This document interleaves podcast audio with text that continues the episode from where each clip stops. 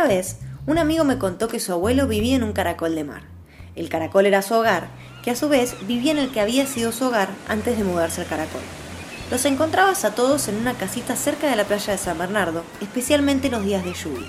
Agustín decía que escuchaba al abuelo mucho más si llovía.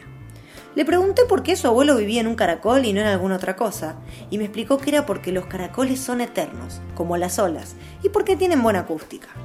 Agustín tenía otro caracol que había llevado al colegio. Me dijo que esperaba poder mudarse allá algún día y me lo acercó al oído. Escuchá, el mar vive más allá de la costa, me dijo. Y yo lo escuché, al mar, al viento, al sol dándome calor una mañana de otoño, a las nubes repentinas que ocuparon el cielo y despacito volcaron gotas finitas sobre mi espalda.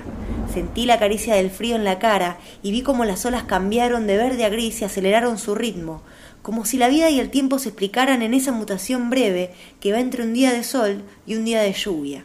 La luz de la luna invadió el cielo y la marea avanzó tierra adentro siguiendo a la noche. Vi las cuatro estrellas que marcan el camino a casa. El viento del amanecer me despertó de nuevo al mar y lo escuché otra vez. Miré a Agustín y le pregunté cómo había hecho el abuelo para mudarse al caracol. Agustín no sabía. Me dijo que él no estuvo el día de la mudanza, pero que su papá estaba muy triste.